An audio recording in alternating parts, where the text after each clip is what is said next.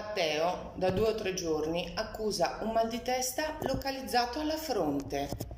Il mal di testa frontale, la cefalea frontale, in un adulto può essere considerato un segno di sinusite, cioè di infiammazione dei seni paranasali, quei buchi che stanno intorno al naso e che in qualche modo contribuiscono alla creazione del clima adatto all'ambiente delle vie respiratorie.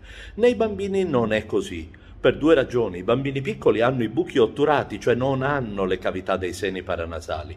La seconda è che nei bambini piccoli la sinusite è praticamente sempre muco giallo-verde dal naso che dura oltre 10 giorni e tosse se non addirittura bronchite. Quindi se un bambino piccolo ha mal di testa, non pensate alla sinusite, ma pensate al mal di testa. Stai ascoltando Dottor Beppe di Pediatalk. Cercaci sui social o vai su pediatalk.it.